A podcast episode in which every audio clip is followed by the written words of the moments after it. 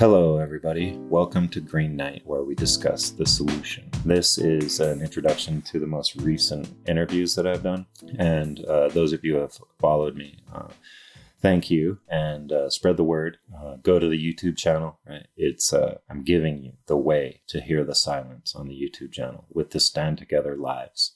But the uh, the objective, right, right, to say that there is an objective is to hamstring your objective. And so the um, intent of this podcast is uh, to uh, catalyze a positive outcome for our civilization. And knowing that uh, the collective is made up of individuals, uh, we, I, recognize that um, there is no collective organization possible that won't become corrupted with our current pattern um, unless we make an individual psychological transformation, each of us. And that transformation is to become or to be non conceptual.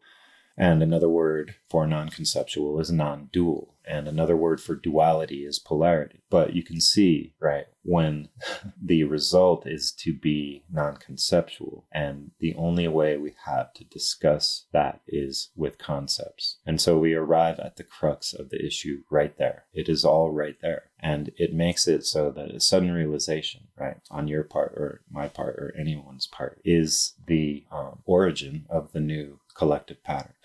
There's no process to be done to get there, right? It is a flipping of the switch. And uh, so seems simple to reach out and flip a switch, right? But each of us have to reach inside and flip that switch. And so this is what I discuss. And when you're discussing the non conceptual using concepts, we arrive at the core of the issue. And so I um, urge you to listen to um, not just the whole podcast from the beginning and every YouTube video and learning how to do the Qigong um, I urge you to do all of that, and it can all be done while you're working out. Um, it takes a um, a kind of you have to suspend your um, disbelief. I mean, the suspension of disbelief is is a way to fucking say it because while you're watching a movie, you have to allow yourself to enjoy it, right?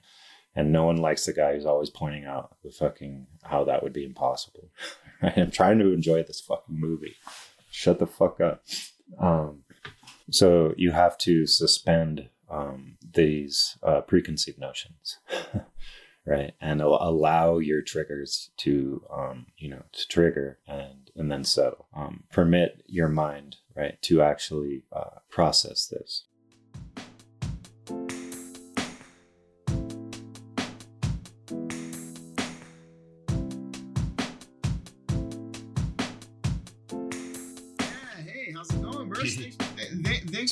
Me tonight. Hey, you're welcome. Thanks for the invite. Yeah, of course, of course. Uh, you know, so um, since this is your first time on, uh, you know, why don't you tell uh, everybody a little bit about yourself and uh, what kind of um was your burning bush moment that kind of spurred you to uh, traverse on the path that you're on today? Yeah, I'm one of the ones who was like born this way. You know, I get it. I get it always on the periphery, you know, this whole time since I was a kid, right? Always knew there was something weird going on, right? Maybe something fucked up, right? Oh, yeah, yeah. and so, yeah. Um, but as far as like in the current environment, like I was in school in Pasadena in uh, 99 through 03. And I lived in LA, you know, after that for a while. And I was going to Art Center uh, College of Design for industrial design. And so the designing process and really intensive coursework at that school, 100 hours a week, just made me delve into like this problem of uh, manufacturing, right? And so I come at it. That's where I began. I was like, how can we fix this? Because I really think it's the, that is one of the major places where we need to adjust. You know, if there is anything to do, it was that. And I thought that really hard back, you know, around 03. And so I started to work on this idea about like how we could fix it, you know? And so that that's basically it, coming from a perspective of uh, that people exchange value with each other in order to survive, and mostly that exchange is around our uh, our capability for industry you know mm-hmm. our me- our means of production you know the stuff we make is what we trade with each other you know mm-hmm. And so it's like it really is the the core of um, our interaction, our relationship with each other. And so that's where I kind of began. And then you know later, uh, being a product designer, always wanting to design something that is going to make an impact. You know, and that's the difficult part part about being a designer, right? Is that you always want some big idea, you know, to come from yourself, you know? And you know really working on that aspect about um, how it is i want to be of service you know? And not just making something uh, that everyone loves but actually transforming the whole thing you know? And so i had all this information uh, you know just building up building up and so i decided to start a podcast about three years ago. And it's a kind of a book on tape you know it's only 26 episodes at the moment but uh uh, it's real intense, real intense. And it's about, I began it as like, there's a solution, right? There's a way we can fix this, you know? And uh, as I explore, you can watch me go through the whole thing and I, amend and I edit and I update, you know, um, my whole thing. But it's still, um, I told you I was uh, radically optimistic, right? And so I still feel that in my bones, you know? You and me both, man. You and me both. So yeah, that's basically it. I mean, there's more. I majored in physics first, actually, so I could talk about that. It's more like a spiritual reason for getting into physics, you know. I could totally, um, I could totally understand that but also like you know synchronicities and stuff. I was always in on this. My parents were hippies growing up in new mexico you know so i had this already this vernacular inside. And so i was i was in astronomy fucking class and we were looking at some images of some shit out in space and i was like man i'm switching my major from paleoanthropology to physics tomorrow because i just saw something that reminded me of my ninth grade science project you know? That's pretty awesome. Yeah and uh, but uh, real th- real quick, um, so you know, you one thing that you you touched on, one thing I want to talk about is uh, um, you talked about how uh, manufacturing and trade, mm. you know, and uh, you know, one thing that I, I I really like about that is you're absolutely correct because human to human relationships whether whether a family oriented whether acquaintance or business even on a, from a business perspective are very important and that relation human relationships alone are very important especially when we uh, talk about commerce or trade uh, when um, you know providing goods and things that we need um, you know not just at a corporate level but also on a fulfilling level uh, where you're coming from. So I, the, really what i want to ask you is because you're definitely speaking my language here um, do you feel we honestly live in a world of abundance and it's only marketed to us as being a world of scarcity for whatever particular or ulterior motives. Yeah, absolutely, for sure. And that's one of the main things I talk about is is that we've been in this pattern, you know, as a civilization for nine thousand plus, you know, years. We could probably push it back, you know, another thousand, right? exactly, exactly. I, I called it the, I called it the eight thousand year line, but yeah, you're about, you're about right. You're about right. And uh, yeah, so what was the question again? Oh, sorry, you're good. Um, so, uh, so do you feel that that we truly live in a world of abundance? Um, yeah, yeah, and uh, that it's only marketed as a world of scarcity uh, to help kind of manipulate and perpetuate a certain narrative. Absolutely, absolutely. In fact, I even say right one of the main things I talked about talk about in the thing is polarity, and I noticed you mentioned a non-dualistic um, mode of operation or non-dual, right? Mm-hmm. And and and and so it's it's all about uh, uh, polarity, you know. And uh, as far as uh, whether or not we're in an abundant in, in an abundant universe, it's absolutely true because when you think about it, people living, this is just an example, uh, people living are adding to the pool of value constantly, right? And it does not diminish; it only increases right? So it's not a diminishing supply at all. As the more we live, the more value we create, the bigger the pool of value there is for everyone. You know what I mean? Mm-hmm. And so you can't put a limit on that supply. You can't raise the price. You know, you know, scarcity model is fucking uh, um, supply and demand, right? Supply and demand is scarcity model, right? And so you can't raise the price on an unlimited supply. exactly. Yeah. it's it's amazing how it's amazing how it's the I guess you could say the, the this uh, narrative, you know, especially when it even comes to how us humans operate with each other, um, e- even on a collective level, on a business scale model or anything like that. So, um, in one of your episodes, I heard you talking about a particular kind of infrastructure. Um, mm-hmm. Do you mind touching base on that for a little bit? I thought it was a really interesting concept. Yeah. Um, so I have this notion that, uh, um, yeah, as you were saying, that it's kind of a trick that they pull on us, right? It's not that there's unlimited supply on this earth, right? It's not that there's that, right? There definitely is a management aspect to the physical problem. You know what I mean? Um, but as as far as like that's basically what I'm suggesting is an infrastructure that solves that problem, the physical problem, right? And the way we do it now is uh, we uh, it's profit from waste. You know what I mean? Mm-hmm. Right? It's because every season a new product comes out, and there's a willy nilly system to reclaim the the old ones, right? But it's not guaranteed, and mostly computers. It's the biggest example. All of the rare earth metals, all of that stuff just gets shipped to the third world and we have little kids in fields burning wires, you know, to get the materials, right? So, I mean, um, the infrastructure, right, would be designed um, as a with a foundation in place that is minimize right waste, maximize quality. you know, I love that. I love that actually. And so understanding that we exchange in order to live human beings, right, is that we're buffered from uh, nature, right, because we live in society, in this substrate of society, right?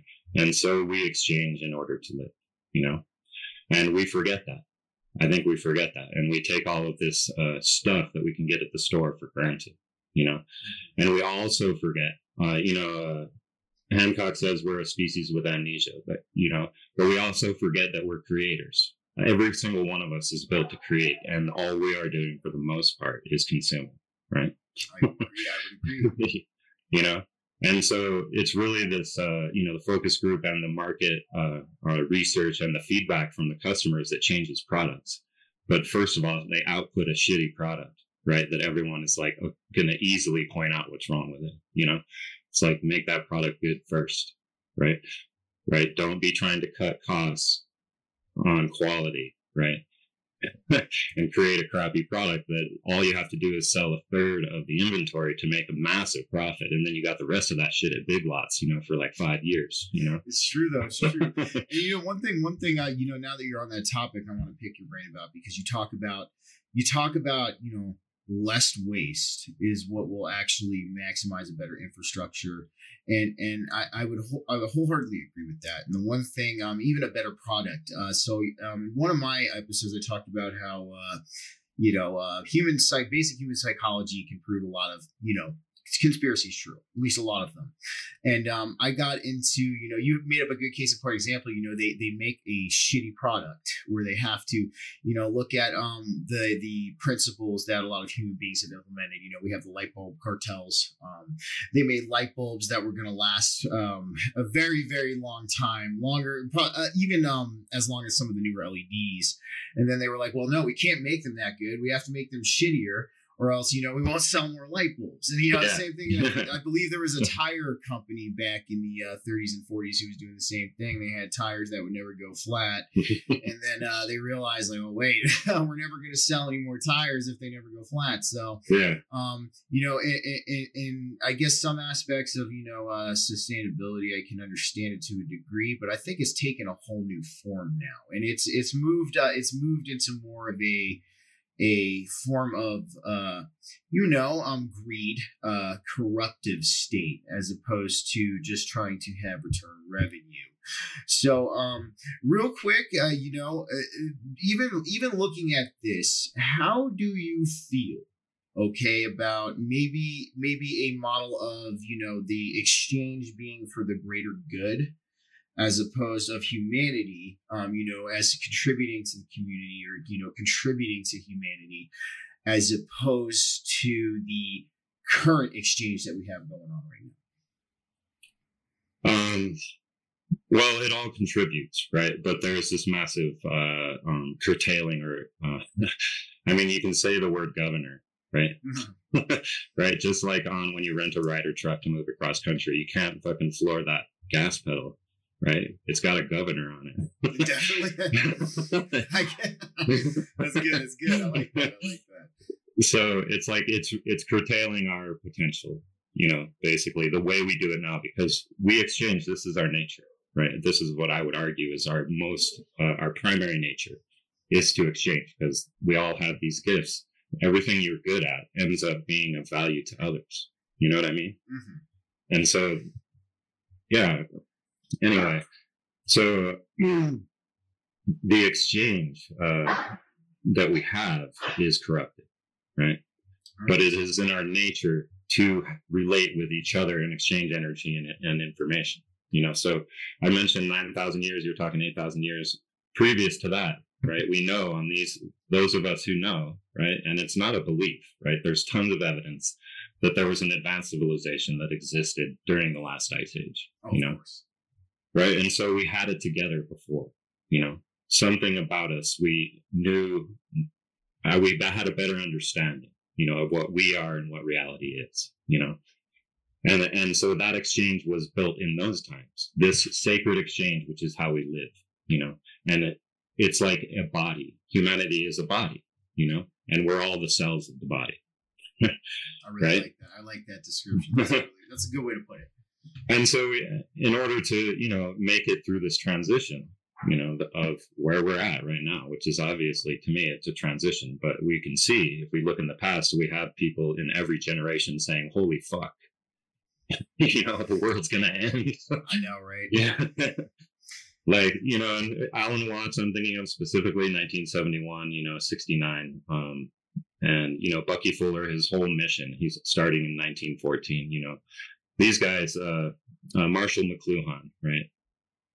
Could see the writing on the wall. These, these are the guys that I study. Like, this mm-hmm. is what Oh, you're going to say my burning bush moment is really when I was in the art center. I uh, was teamed up. We did multiple disciplines. So we had advertisers, we had uh, illustrators, and we had product designers all come together as a team. And the advertisers brought over this book by Marshall McLuhan called "The Medium Is the Message." Hmm. And I was like, I was like, holy fuck, when I read that book. And it was just, it was graphic with minimal words. And so he was telling the story graphically. He teamed up with a graphic designer and it was so poignant. And yeah, I was like, oh my God, someone's finally speaking my language you know and so it was really a turning point right then actually yeah i, re- I, re- I really love that you know and, and one thing that i i really I really enjoy is listening to everybody's subjective burning bush moment. They'll kind of one. I'm a little bit like you. I've kind of been this way most of my life. I just didn't know what to call it um, until I was like 20 years old. And uh, you know, since you uh, spoke about one of my favorite topics, ancient civilizations, I um I I I uh you know I've I've done a couple of videos on them before, um, and and it's just a it's a never ending fountain of remembrance and rediscovery to me, and I think that a lot lot of um, that is is embedded within us still. It just needs to be reactivated. And and you did bring up in um, the similar uh, clip that I was watching about how we all are creators and we have access to creation. And um, it, and I think what has happened is you've had organized religions and you've had um, sensationalists and a lot of things happen uh, throughout the years that have made people, I guess you could say, seem unworthy of the divine or make themselves feel like they're unworthy of the divine, um, that you have to go through a median or a medium of some kind in order to receive divine information. I mean, what do you think about that? What are your thoughts? Um, yeah, I mean, that's really interesting because uh, what it is that we're doing, like as that whole that question know thyself from the top of the oracle at delphi delphi mm-hmm. right? It's a trick question. Oh, yes it is. It is 100% i agree with you on that. That that that's part of that symbolism. Um yeah and and so the the thing is about that really is that when you really find out who, or who you are you realize that um that your identity that everything that you thought you were, you know, previous to an awakening of this nature, um, is not you. exactly. You know, is not you, and and in fact, you're uh, everything, right? And so we hear all of the sages, all of the avatars throughout history saying the same shit. You know, Buddhism, Taoism, Zen Buddhism, all saying the same thing. You know, which is that um, we insist on dividing ourselves. You know, we insist on dividing ourselves out from the whole, right? And it, you can't, you can't because you cannot, it's a polar relationship. They come into being uh, mutually, right? So the whole and the individual are a polar relationship. And so they cannot, they define each other. And so when someone's looking for identity, it's basically what defines you is how you relate to the rest of the group. There's no identity in a vacuum, you know? Absolutely. right? No, not And, and so to, to have this feeling of unworthiness, you know, is a division, right? It is a hard division right up front that you're not part of everything, you know? And so divine uh, inspiration comes through you and everyone because you, everyone is the whole, you know?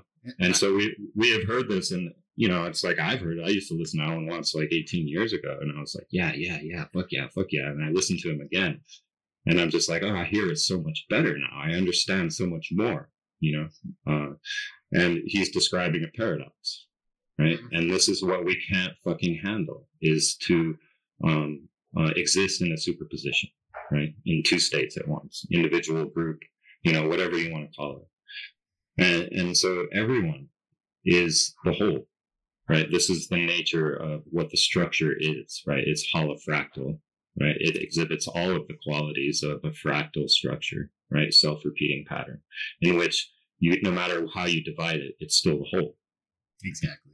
You know what I mean? The whole hologram. Self- You clip a hologram and it's the whole hologram, two of them. Yeah, yeah. So self similar, self similar at all scales, and like I, uh, I'm, a, I'm a huge. That is very, very much in my train of thought. Um, that we do live in a in a fractal universe, almost like a holographic universe, and everything is self similar from the largest scale to the smallest, like that.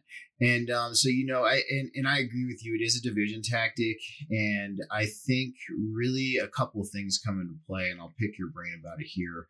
Is that I feel in some ways that it could be this as well that the powers that be, okay, ultimately understood at that time because the machine is not going to run the way they want it to if we have a whole bunch of enlightened humans walking around.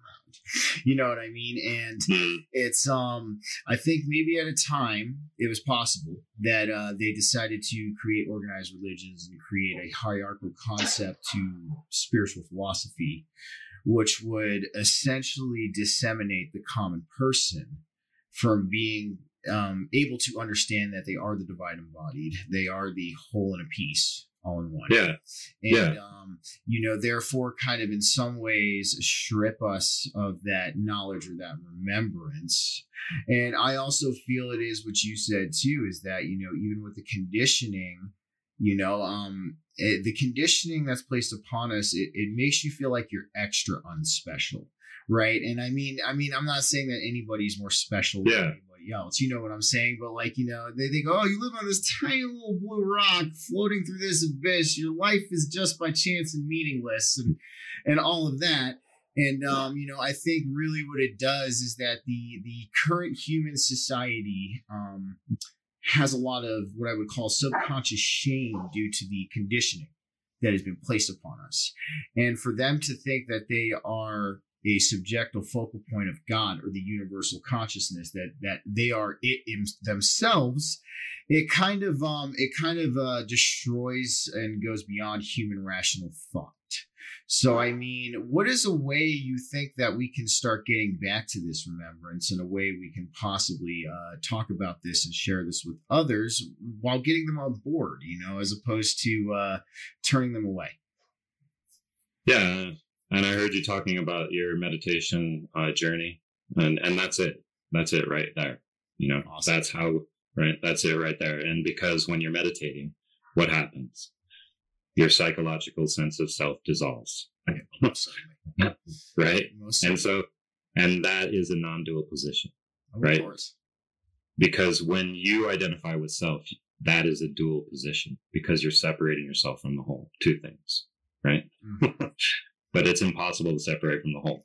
you can't, you know, no, you can't. You and, can't. um, and, and I think that that's a really, um, you know, uh, firm fundamental basis of a lot of spiritual principles and spiritual philosophies that, you know, you are you know part of the macrocosm. You're a you're a piece of this uh, universal spirit this consciousness. You are essentially it.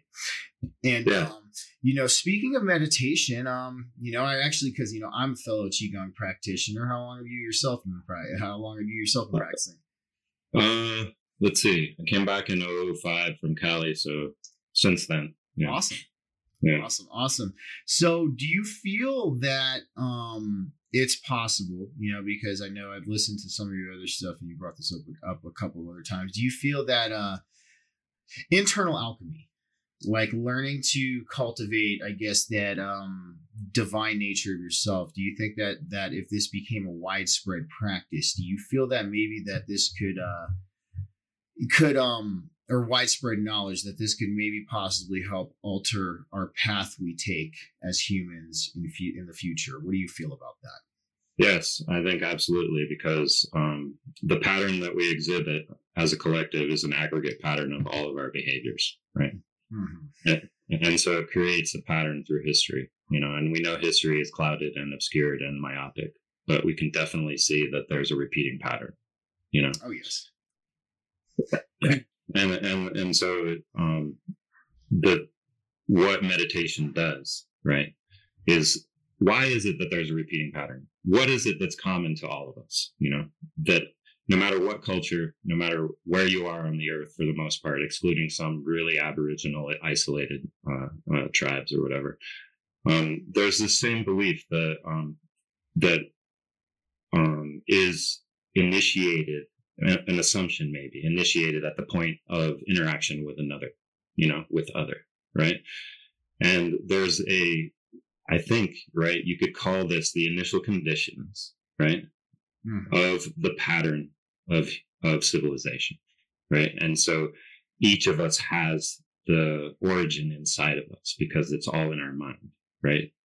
It's all in our mind. So whatever people believe um, in the majority becomes operationally true inside society, right? Despite the fact that it may not be true, or there's some fault. There's it's not the whole picture, basically. You know, maybe not false, but not the whole picture, right? I would agree. And and so it's like this what uh, qigong does, right? It's a physical meditation right? So, so intending, setting out to meditate is you will hamstring yourself. You will not be able to meditate. It has to occur spontaneously. It's a, a causal intent. You do not cause it to happen. You have the intent for it to, but you do not cause it to, right? And so that will defeats you, right? Because that's a division from the whole. The will, right, is an identification of self. I must meditate. you know what I mean? I must do yeah. this and then this will happen. But what meditation is, is a mutual arising, right? It happens without fucking trying. And that's the only way that it can happen, you know? And so what Qigong does is it gets you inside your body, you know? And so standing is the main thing for Qigong. There's all this Tai Chi stuff that people want to see flowing movements and beautiful shit, but standing in the horse stance mm-hmm. is Qigong. That is the foundation of Qigong. Right. And so if you do that, you you get into a relationship with your body you know, oh, yeah. and you can make your body into a bridge to the divine. Right. 100%, 100% right? man. I love it. I, dude, you know, the way that you just described meditation, in fact, I absolutely love it because I think that that is a a prime part that is left out of a lot of mainstream spiritual circles. A lot of times they just tell you to quiet your mind or quiet the mind. Mm, yeah. Like, and I've, thinking. Yeah, it's not thinking. I've had to come and be like, no, no, no, no, no, no. I said, look, look, you have to watch your thoughts with pass without attachment. Yeah. is what is basically what was. It's not that, of course, you know you're going to have thoughts. You just want you just have no attachment with them. And then, um, you know, the way that you just put it, though, it it being a spontaneous arising. I mean, essentially, you're absolutely correct. It almost is like you do not cause the meditation. It is. A, yeah you have that intent to sit down and enter that state, but it is almost a spontaneous arising. Yeah. And so that is like the whole crux of everything is in that right in itself is that one cannot set out as an individual to meditate because the objection the objective of meditation if there is one is to um, uh, recognize that where your skin ends you do not. Yes. you know right? I mean that's the only way really to put it you know? I mean there's other ways you could say it. Yep. and when you're doing the qigong is um, there's something about uh, the body knows right? And so you let go, right? It's so, this is the paradox is like, we're not our bodies, right? We are, are the spirit that resides or that is, uh, that animates the body, right? You know, I agree, but, I agree. but the body fucking is a teacher. oh, yes. You know, and so when you're standing and you're trying to keep your spine aligned and your hips and, and everything together, and you're and you're doing all of that stuff because it's actually really complex when it comes down to it. It's so simple, but when all of the things come together and you can find your mind just like addressing all of these things, mm-hmm. you'll find that when you let go, stop trying to fucking do it, it happens. it is. you know, and you'll be struggling. It's like this battle in your fucking mind. And this is the struggle that one must overcome is to be non-dual, is to stop fighting with yourself. Agree. Yeah. I've, ex- I've experienced that myself, you know. Um, it is. It, it's a very it's a very simple practice. Um, but the body does know. It is a teacher. It knows when it's a. It, it, it, there's a lot of, I guess you would say, external stimuli that takes place. You know, and you know, being, you know, I'm sure you feel this way too. That everything is consciousness. Um, you know, even though, even though you're not your body, your body in, in an aspect of itself is conscious and receptive to yeah to to what starts to happen. And um, I've done. I tell you, man, there's been times where like you know exactly how you said. I'll come home. I might not be all right. I've had a rough day, and I'm trying to do qigong, and it never turns out the way that it needs to, as mm-hmm. opposed to if I just flow into it and allow it to uh, spontaneously arise. So yeah. like yeah, I, I I think I think you actually really gave some good advice um, because I know there's a lot of people out there who kind of still struggle with certain meditative practices and getting out to meditate mm-hmm. today. Um, you know, so um, one thing one thing I definitely want to uh, pick your brain about um, is have you ever theorized yourself? All right, now I've had my own subjective experiences that have led me to my own conclusions, and I'm just kind of curious about yours what that lost nature is about the human being. What exactly are we trying to remember and rediscover about ourselves? And I feel personally, at least in my train of thought, that I don't think that we, I think essentially we come from higher realms, the human being, or you know, we we came from other places. But I'm just curious at like what your experience has summed up for you on that. Well, um, it's so funny the the journey, you know, because uh, this Krishnamurti says it's uh, there's nothing to be done. It's a flip of the switch, you know. You don't have to go on this lifelong journey to fucking wake up, you know. I agree. I agree. It is, it is. It's almost. It's almost like. uh it's like it's almost like you're you're you're you're seeing reality how in the way reality actually is as opposed to the way you've been conditioned to yeah, and the whole thing is is to see without any lenses, right? Mm-hmm. And and thoughts are your lenses. Your conditioning, your experience, all of that shit is your lens for how you see the world. And so that will create a distorted perception, you know. I would agree. Of, of what is, you know. And and so we tend to um be hyper fixated on the model we, we have built of what we think reality is, right? Mm-hmm. It's a map. It's a map, right? But the map is not the territory. I like, yeah. that. I like that. That's a that, that's a that's a good way to put it. It really is. Yeah, and the word is not the thing. And so when we see something beautiful, it's like uh, the word will come up in our mind, you know, of whatever it is. You know? And to really see it, you have to see it without any um, catalog, cataloging, categorization, or measurement. You know, totally understand. To, to, to see it, to see it without um, a uh, hanging on to your psychological sense of self, basically. I would agree. Yeah. That's a, that's a, very good way to put it. And um, you know, I I definitely kind of touch a base on what we talked about in the beginning. It's the labels. It's that identifying um, with self that ultimately draws the ultimate separation from the divine.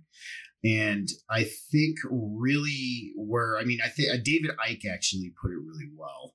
Um, you know, he's like you're born. They tell you that this is your name, this is your gender, this is your race, this is your class, this is all this, mm-hmm. and then you know you have you have people um, in this society and in this world today who grow up living by these labels. And i know that one one um objective that we try to do when we're doing our inner work and we're trying to you know help ourselves expand in consciousness and reach new levels of awareness is to rid ourselves of these attachments and rid ourselves of these labels. Uh, what were what are some some some good tips that you could give people to find ways to let go of these? Because i know there's a lot of people who still subconsciously struggle with these to a degree well, the first one is like to have a quantum viewpoint, which is a to allow things to um, remain in superposition instead of instead of making a measurement and collapsing the wave function. you. you know what I mean? So it's like an uncertainty and, principle. I like that. I like that.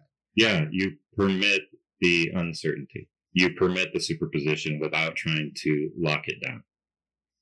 You know, and so this is a quantum kind of way of of uh, of seeing things. And I don't know if you've heard about this sovereignty movement, but they talk about quantum language when you're in court, mm-hmm. you know? Mm-hmm. And I just found out about it and I don't know shit, right? But uh, to me, I was like, oh, quantum language. That means that you're basically saying shit without saying it. you know? it's, it's, it's, it's, it's, it's, it's, it's, uh, it's higher dimensional uh, double speak, I guess. Yeah. I don't know. That's what we'll call it higher dimensional double speak, but, mm-hmm. but that, that's a good way to put it. Yeah but uh, you know, again, it's like getting back to the qigong. Um, there's when you're breathing in qigong, it's a yogic breath. You can you can relate it to yoga. It's like Chinese yoga, basically. But uh, it's a yogic breath, and so on, in qigong, you don't settle on the out breath, meaning you don't let your body settle.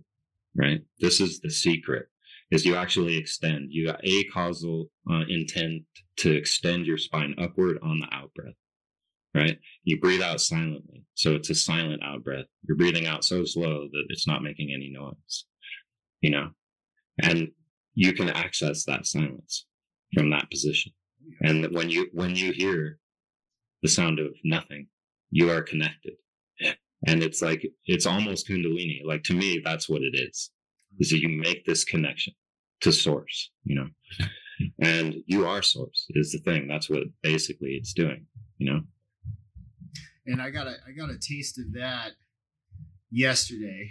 Not from qigong, but um, it's definitely yes, it's it's uh definitely a a hard concept for a lot of people to grasp. One sec. Yeah, go right ahead, man.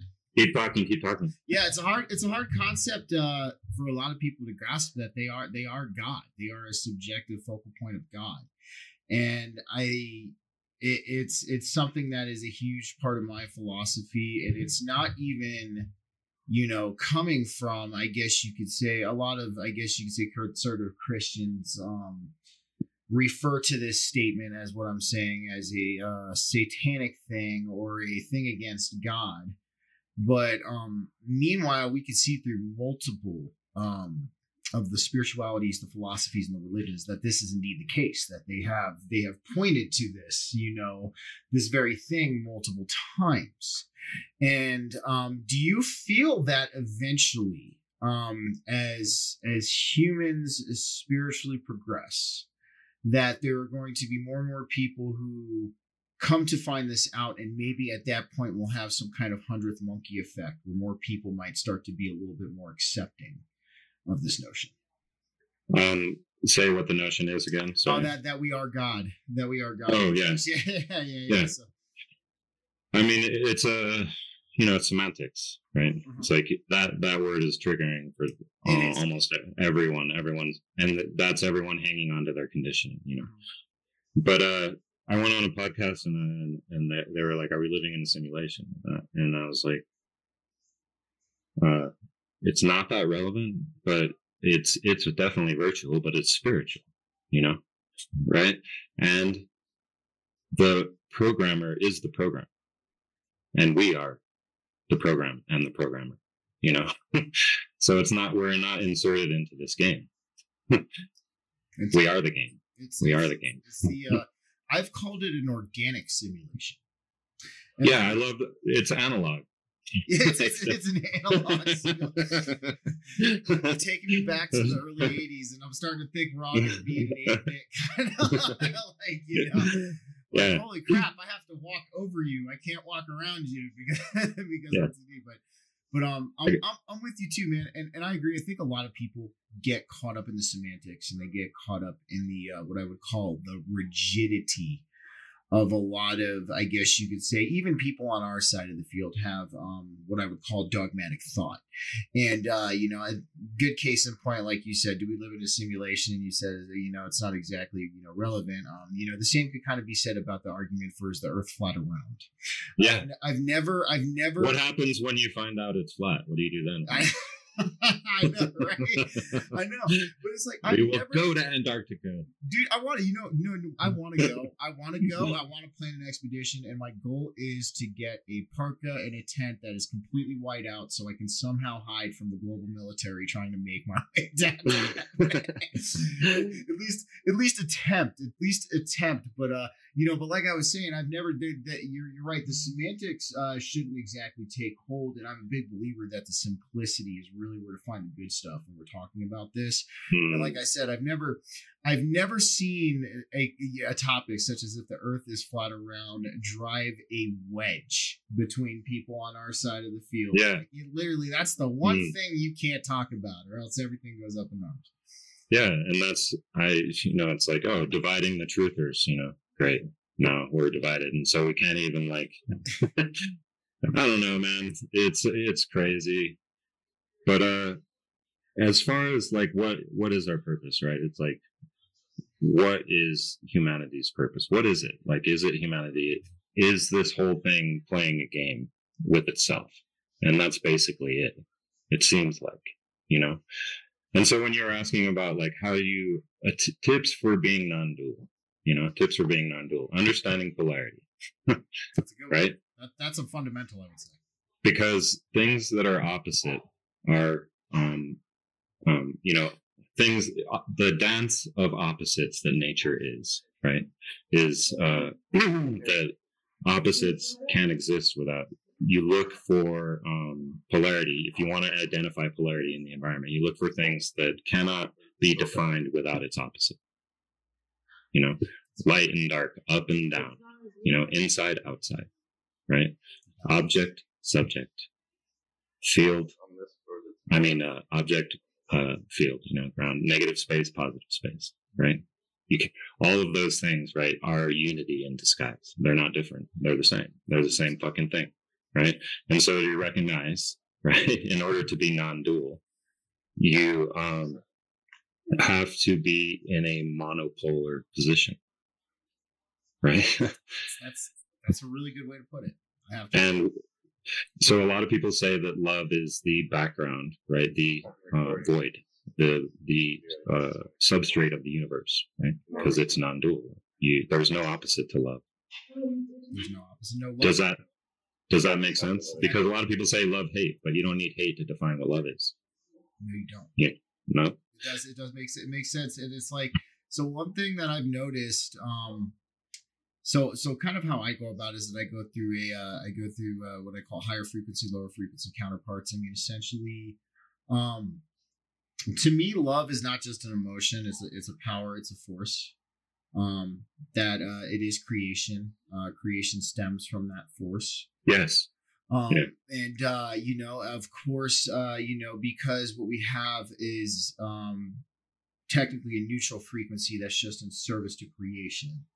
Um, when we drop down to, I guess you would say this, like a higher frequency, lower frequency counterparts. And I think where a lot of people get that from is that essentially uh, fear, which is a lower frequency counterpart of love.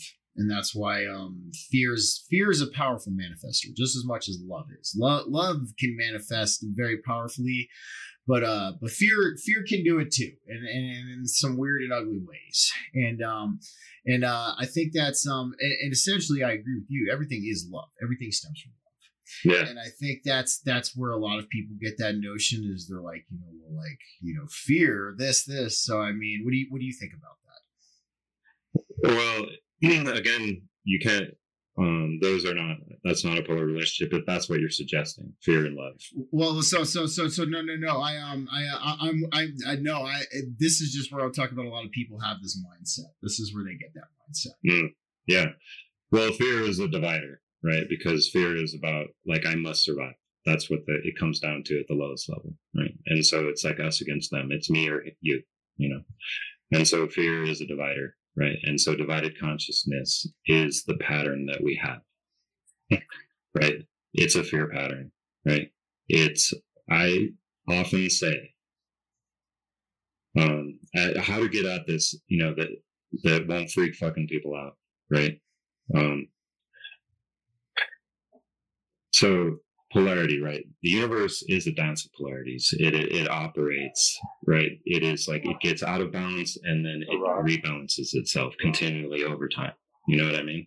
Mm-hmm. And it's a dance of polarities, and these are natural polarities, right? That allow the universe to unfold in right the um, portion of the totality that where time actually is um, observable, right?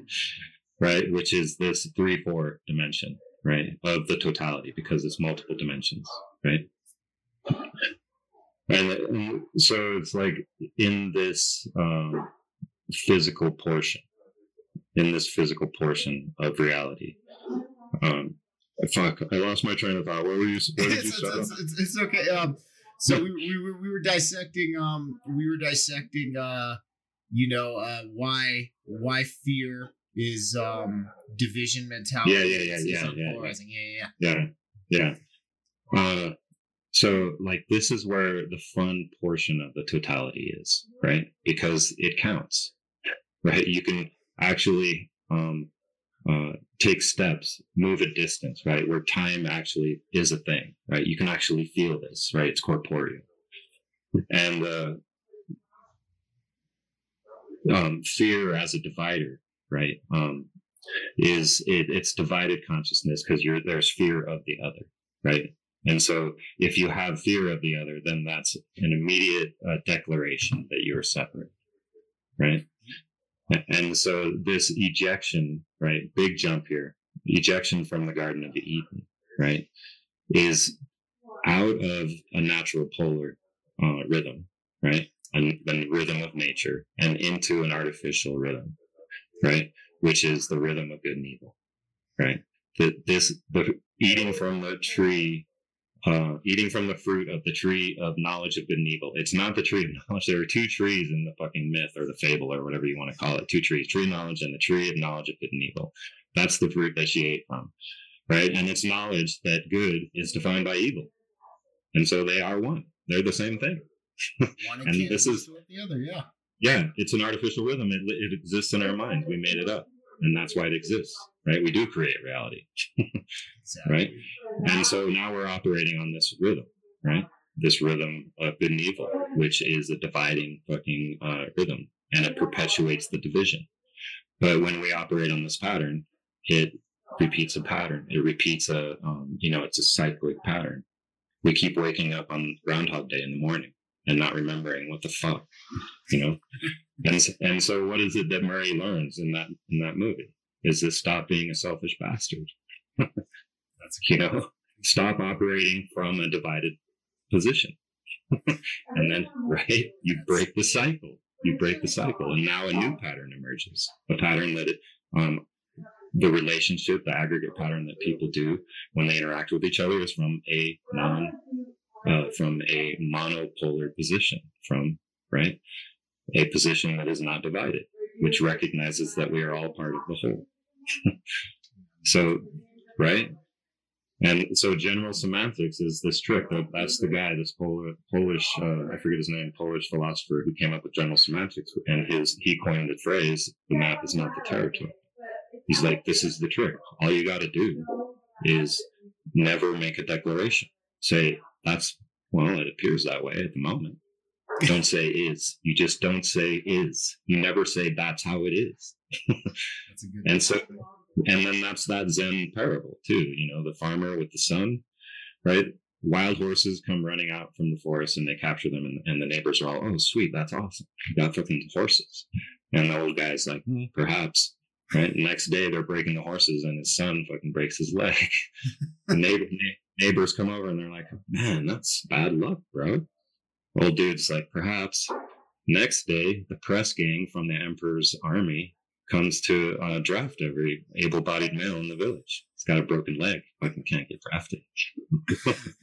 sounds like a series of unfortunate events. but it's like you don't declare what it is, right? Because everything is in flux, constantly in rhythm. You know. And so I would suggest is that in order for us to make this thing, there's nothing we can do um, to address the pattern inside the pattern because it just repeats the pattern right? More divided consciousness. Um, and so it creates, you know, the individual has to make this psychological transformation that permits them to operate in a way with others that is uh, non-polar, that is non-divided, that recognizes that we are all the same thing. And I think that if we can do that, we can allow everyone to access. This is the infrastructure idea to act, we create a mandala style. We use technology, right? We don't abandon technology. This is our nature. We exchange the items that we make in order to live. So to suggest that technology is a trap, well, so are words. Words are also a trap, right? But we, we, uh, the only way out of the forest is through, you know? you know what I mean? I agree. I agree. And you know, you brought up, um, we're going to, this will be our kind of our last topic before we close out, but you brought up, uh, something very interesting, man. And um, this is something that I talk about a lot, and I'm a huge believer in.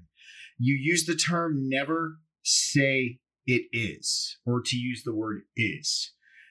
Now, I study a lot of etymology okay and um, you know i look at the basis of words and the mm. basis of different phrases and um, how what you just basically said is that everything's in flux which i agree you know and um, by literally saying something is you're manifesting that into creation do you feel that this re- well yeah. i would yeah i mean you're manifesting one side of the pole yeah one side of the pole and also, yeah. and also the other side yes at, at the, the, same, same at the same time well do you feel do you feel that um that this was a particular frame that that either this framework of reality you know this spelling or this use of words do you feel that this could have been a concept here all the time or was this possibly implemented later on that um almost as a way of keeping ourselves divided and trapped in an essence is that we don't understand this basics